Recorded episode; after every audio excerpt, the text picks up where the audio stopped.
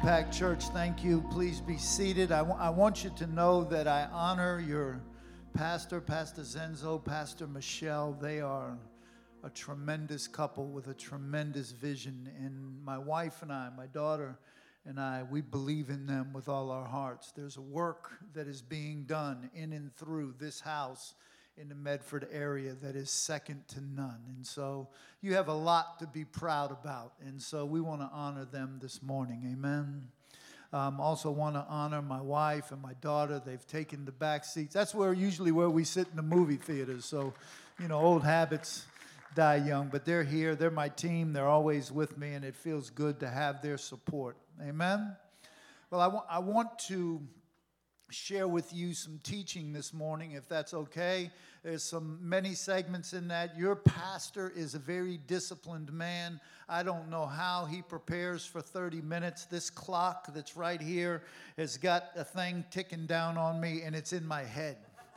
And, and so if I seem to be accelerating and stuff, it's not because I'm a fast talker, it's just because I need to talk fast. This clock is competitive. I'm a competitive person. And so let's get started. Amen? So I want to I want to share with you this morning a scripture out of Matthew chapter 11 verses 25 to 29.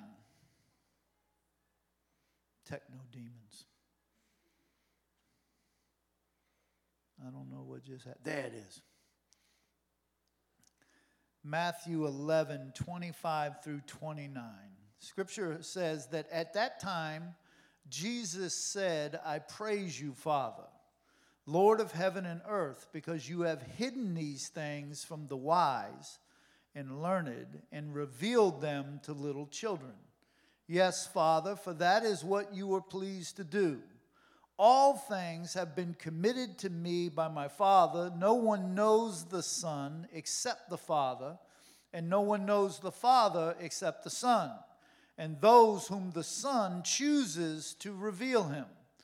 Come to me, all who are weary and burdened, and I will give you rest.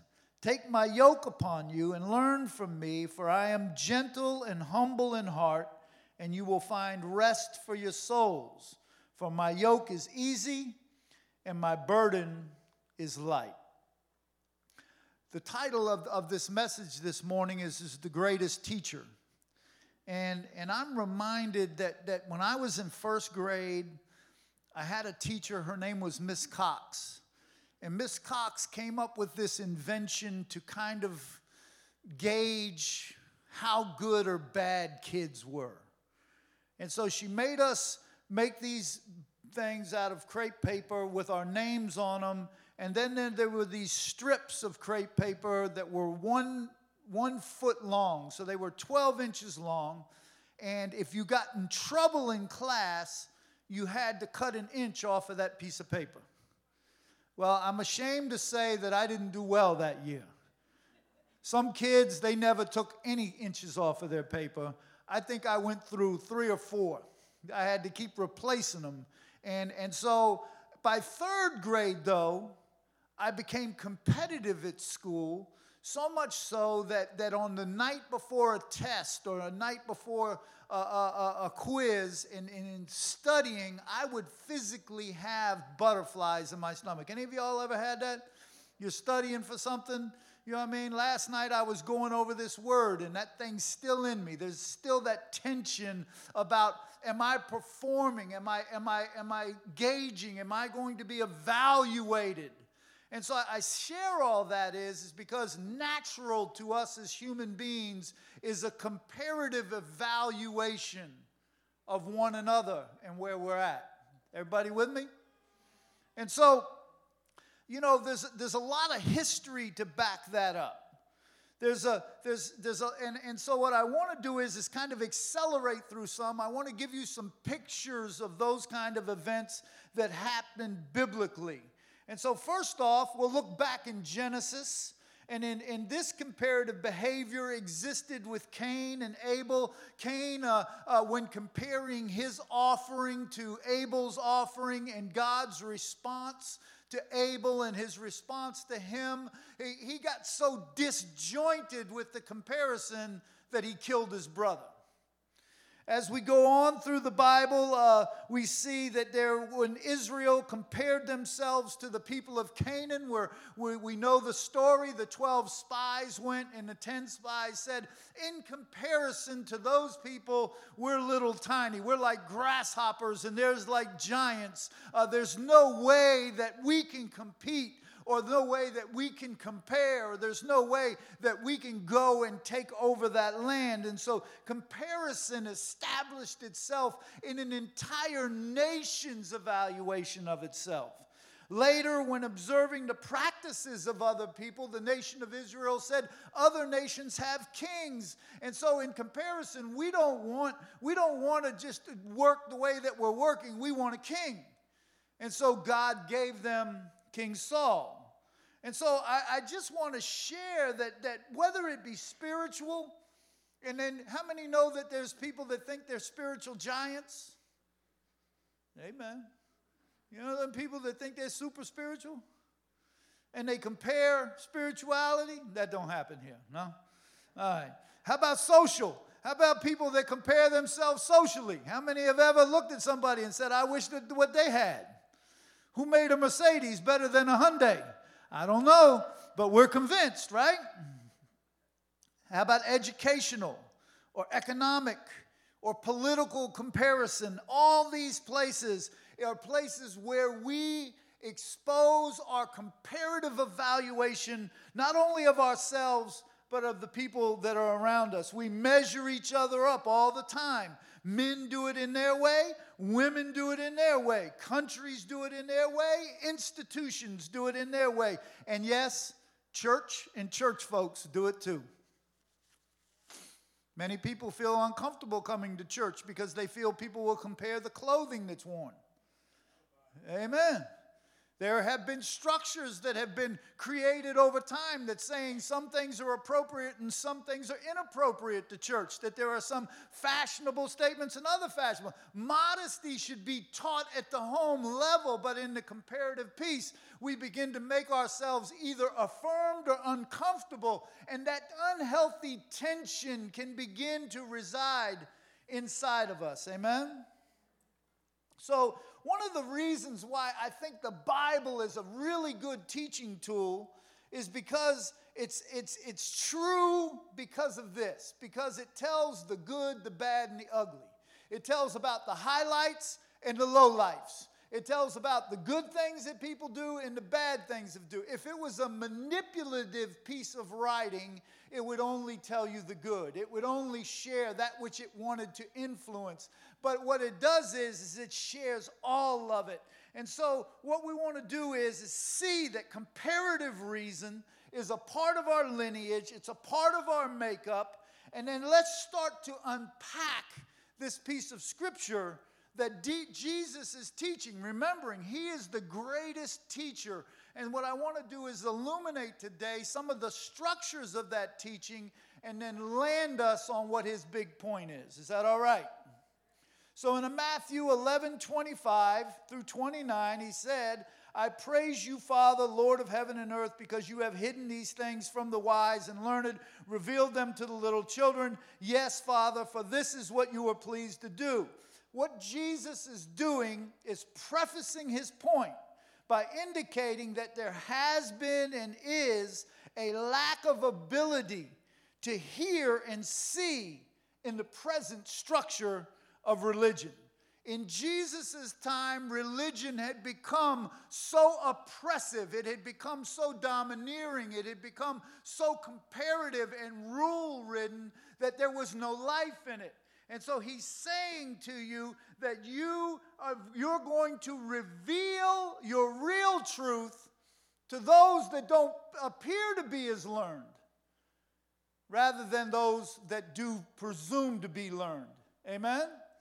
And so there is a new spirit that has to be adopted. There's a new thing. There's, a, there's religious structures that exist in our day and time that are so exclusive to certain patterns of behavior that it disinvites whole other peoples. And God's kingdom, remember this, is not exclusive, it's inclusive. God's kingdom says, all come.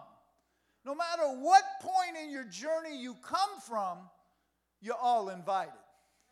That's a huge thing to know. And so he says that uh, he goes on and, and says, now this is the backstory to it.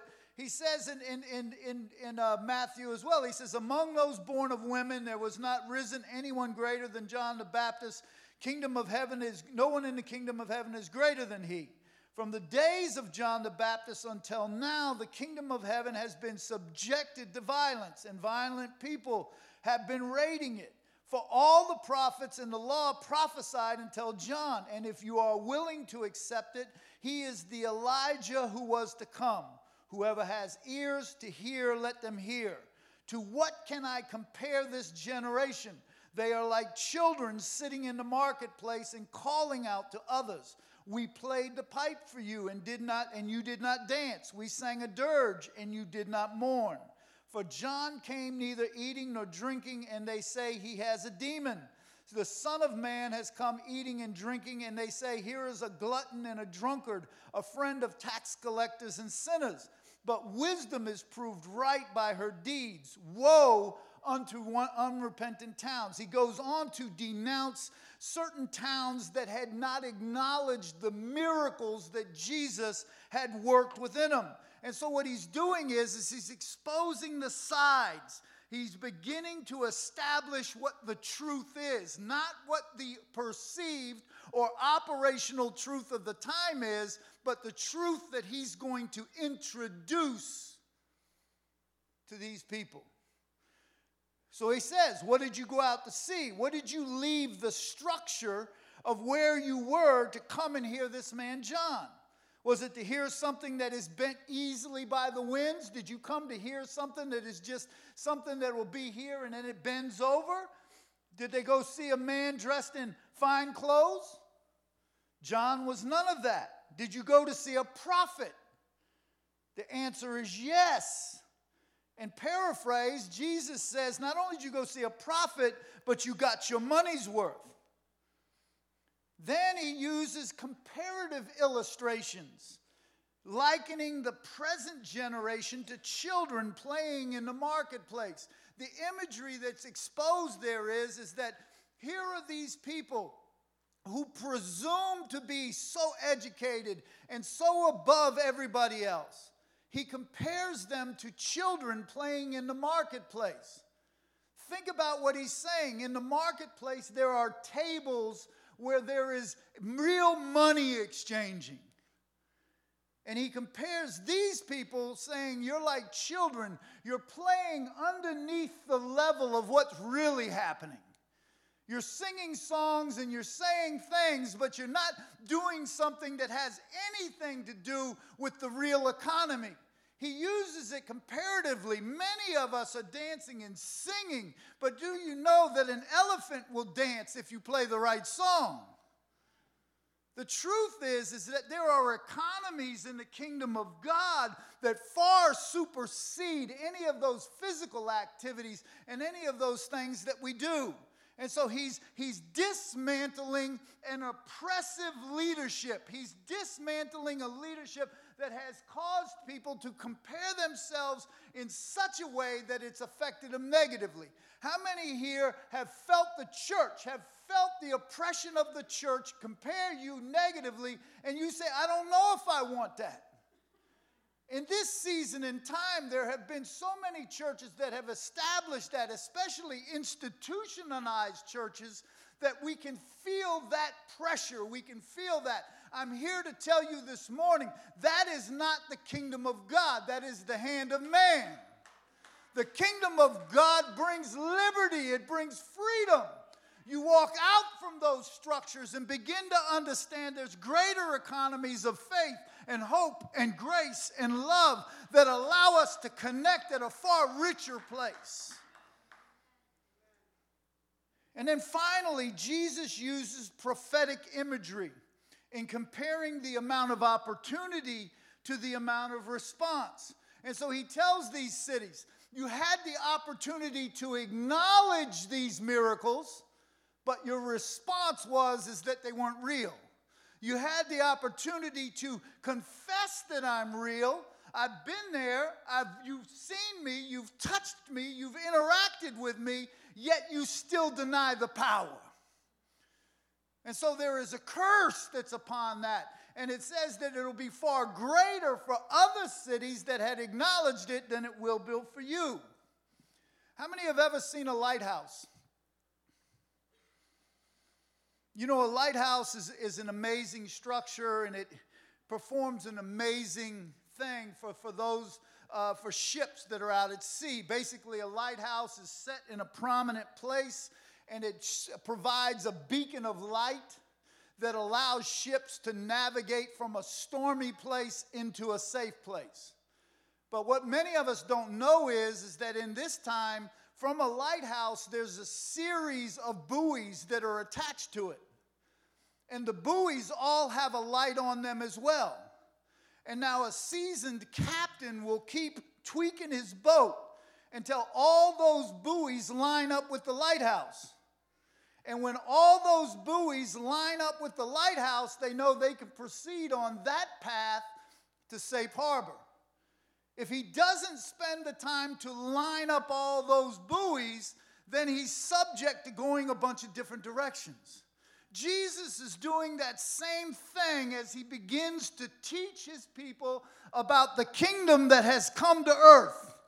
And he's lining up these truths and he's lining up these facts so that folks can begin to navigate into a safe harbor rather than into the place that they have been.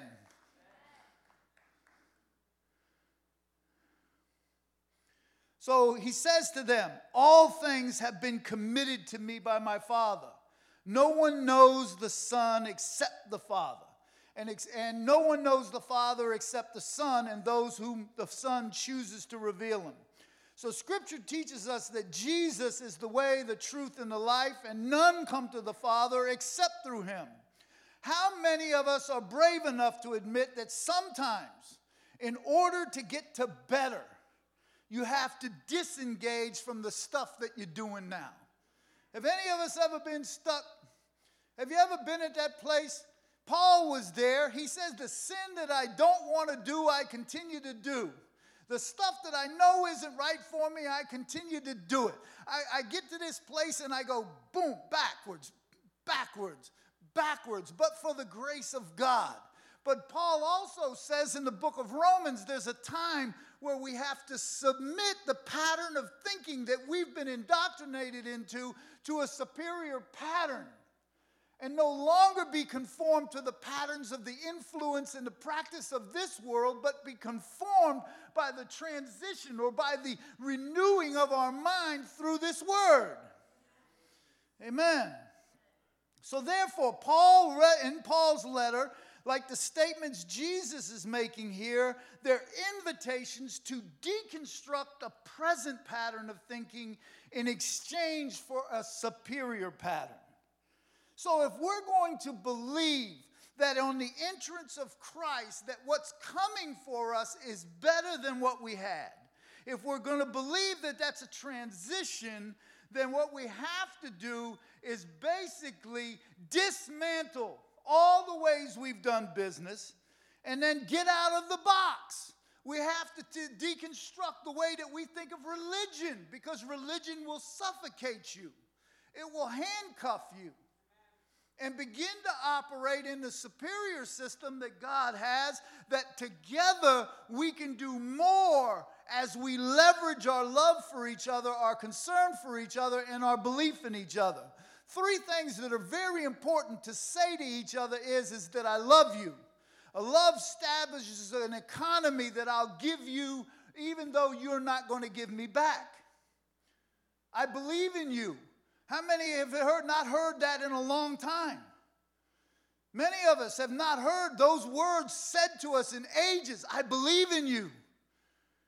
And then, even beyond that, is to tell each other that we trust each other because most of us harbor a distrust of each other that doesn't even allow our conversation to be pure because we say things to you, but we don't trust you. We limit the amount of information that you can have about us because we don't trust what you'll do with the information. That's not a real relationship. And those are taking place in the church, and they're taking places in marriages, and they're taking place in business. And we wonder why we can never connect with one another because we won't tell the truth to each other. The truth will set us free. May not make us feel good, but it'll set you free. Amen. And so he says, Come to me, all you who are wearied and burdened, and I will give you rest. Take my yoke upon you and learn from me, for I am gentle and humble in heart, and you will find rest for your souls. For my yoke is easy and my burden is light. He's saying, Come learn from me. In fact, what he was saying was, Calm down. I'm going to tell you the truth. You've been overwhelmed by the burden to measure up. He was bringing the closing argument to his case against what had become the status quo. He was lining up the ship of faith to come into port safely, and he contrasts the burden that they have endured to the rest that he will bring. Then he uses a metaphor of those times. We don't understand this metaphor because many of us haven't grown up in that agricultural type atmosphere. Many of us have grown up in an urban atmosphere, and so when we think of yoke, we have no understanding. We, we understand that it is a device, we understand many things, but we don't understand the complexity of what he's saying in the context of his time. And so, what he does is he speaks of an exchange, one yoke for another. So, either way it goes, you're going to have some yoke on you. The prophet Bob Dylan once sung a song. It said, you, you, You're going to have to serve somebody. It may be the devil and it may be the Lord, but you're going to have to serve somebody. The statement is, is that somebody's yoke is on you.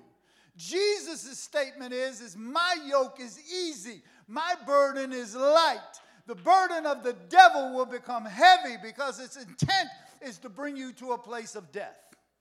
So, before I close, I want to look about some truths about what a yoke is. First, the yoke teaches that you can't measure up. You'll never measure up. The yoke was designed for two animals. The instrument was used to bring the strength of two animals together in order to pull a load that was impossible for one animal to pull. And so stop trying to measure up in yourself, by yourself. You will never measure up. There's no amount of good, there's no amount of service, there's no amount of work, there's no amount of tears, there's no amount of blood that will make you worship or make you measure up. It will not do it. It's just time consuming. And what it does is, is it breaks our spirit. The yoke says that what we need is is two. And the greater of the two is Jesus because they always yoked a strong animal and a weak animal, an old animal and a young animal. In effect, what it's saying is, is that they would yoke an older animal that would teach a younger animal. The intention is, is that the joining of the two would move more than one alone. That's the imagery that's being shared here. We all think that we have to do it on our own. That's why we try to incubate stuff for so long until it's about ready to blow up.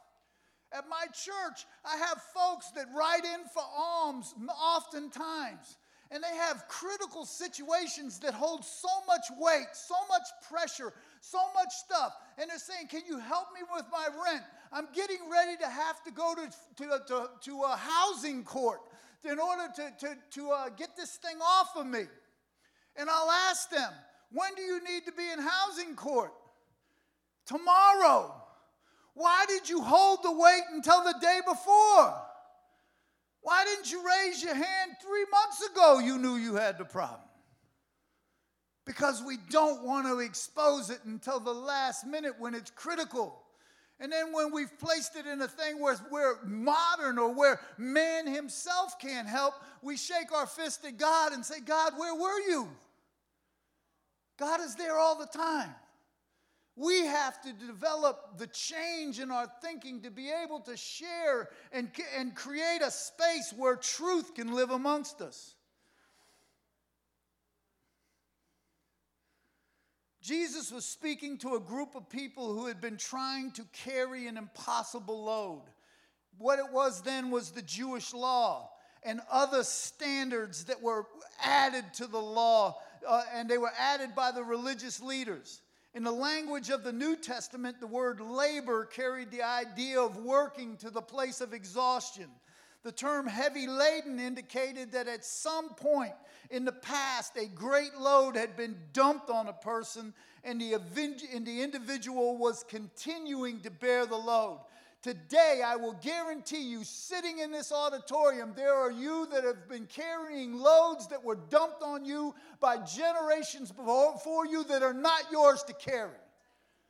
The statistics are not yours to carry. The testimony is not yours to carry. The weight is not yours to carry. And there is one that will intervene in that weight, that will yoke himself with you and make that burden light. The terms, when they're added together, describes a person who's exhausted from trying to carry a burden that was assumed. Many people carry that today. The present, the pressure often manifests itself in strained relationship, depression, stress, feelings of inadequacy, and other conditions that tell people that they don't measure up. I don't measure up. I can't go there. I'm so depressed. I don't measure up. Those people aren't my people. Jesus is breaking all of that. A lot of people seek to get out from the burden by trying harder, climbing a career ladder, impressing other people, taking on more jobs, adding new spiritual disciplines all kinds of manifestations of those feelings. Underlying all those efforts is a drive to win the approval of God and others. Jesus used the yoke to show people the impossibility of that measuring up to God's standard. It continues to speak today. That truth is alive right here in this room. No person can make a grade high enough to merit heaven. Attempting to do so is frustrating and exhausting. Nothing you do or say can get to heaven. The only confession that will get us to heaven is He is the gate, He is the way, He is the truth, He is the life. Without that entrance, we don't get there.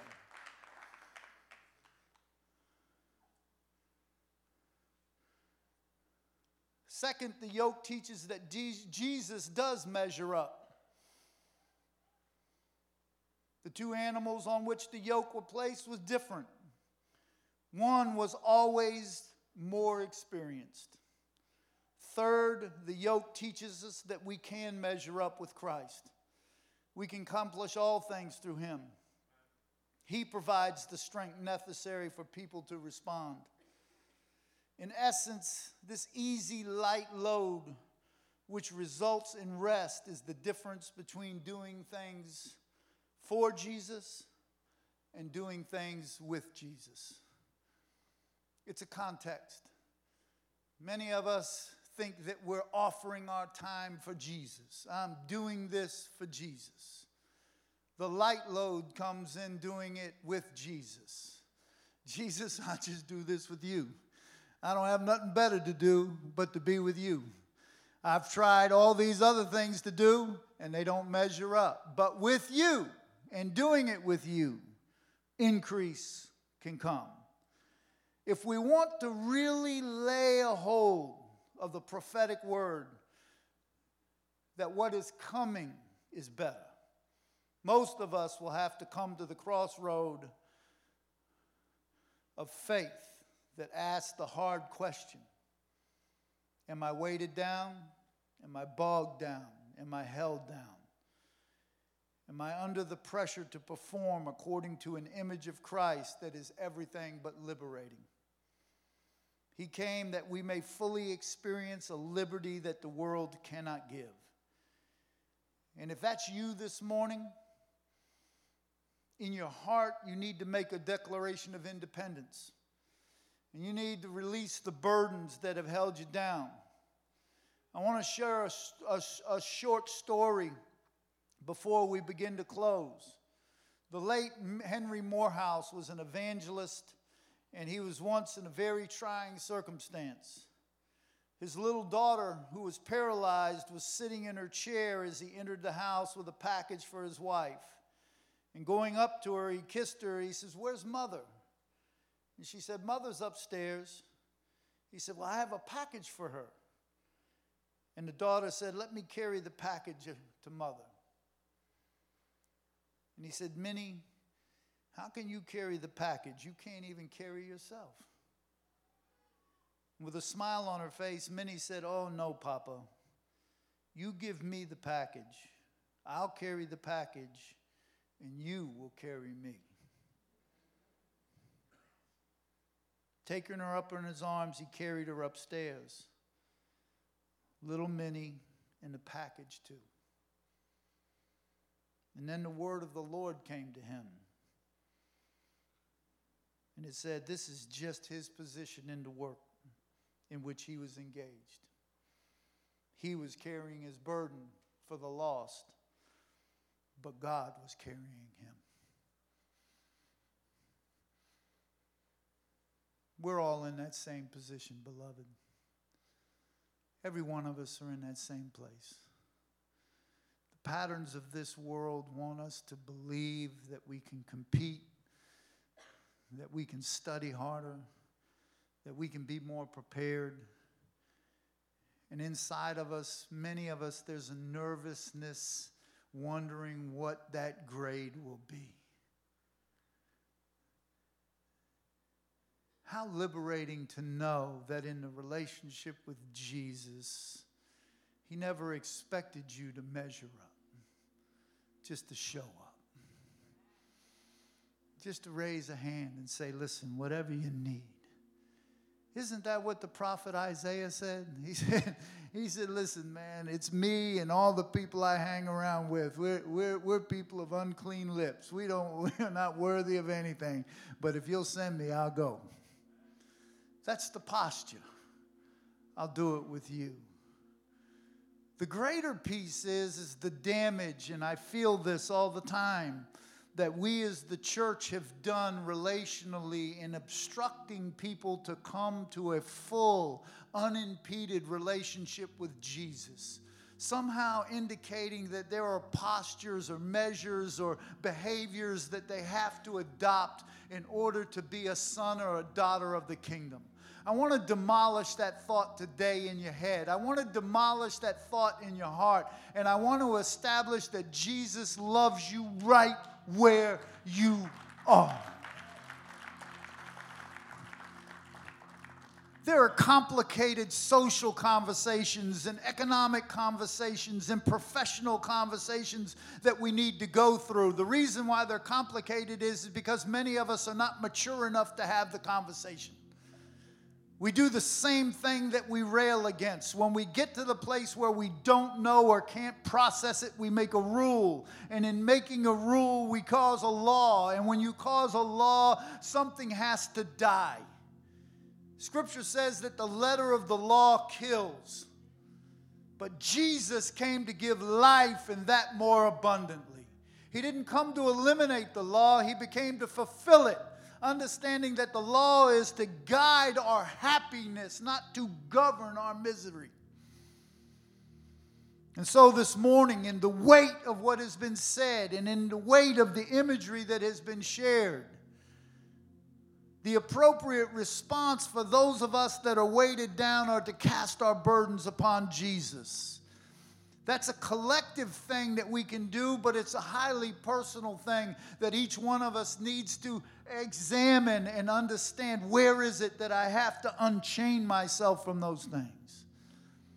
But even greater than that is the opportunity for those here today that may have never have never confessed Christ as Jesus. That is the most important thing.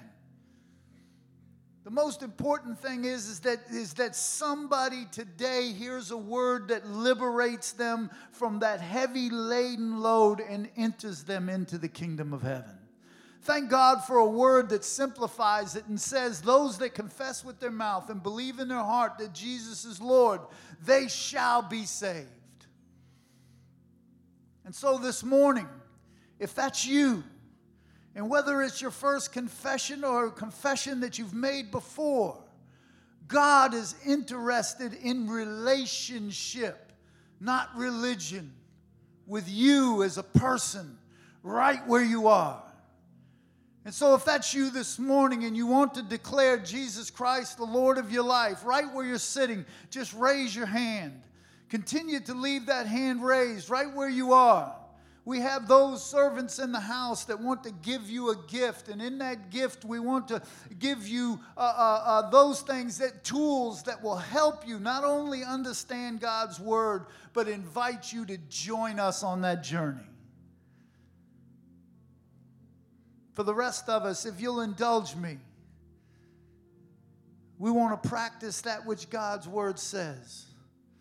Please just follow with me in this confession that we as a house will declare the lordship of Christ. Father, I thank you for your word, for it is eternal and it will never be removed all your promises are yes and amen for those who have been called according to your purpose. This morning, I respond to your call. And so, as an act of my will, I ask Jesus to come into my heart, to be my Lord and be my Savior. Jesus, I believe that you came to this earth, that you lived, that you died, that you were buried, and on the third day you rose again with all power in your hands.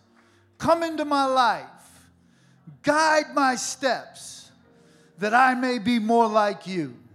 I surrender my past and embrace my future in Jesus' name. Now give Jesus a hand clap for the work that he's done. Thank you guys so much. It's been an honor, a pleasure. It's been humbling to share with you today. Thank you again.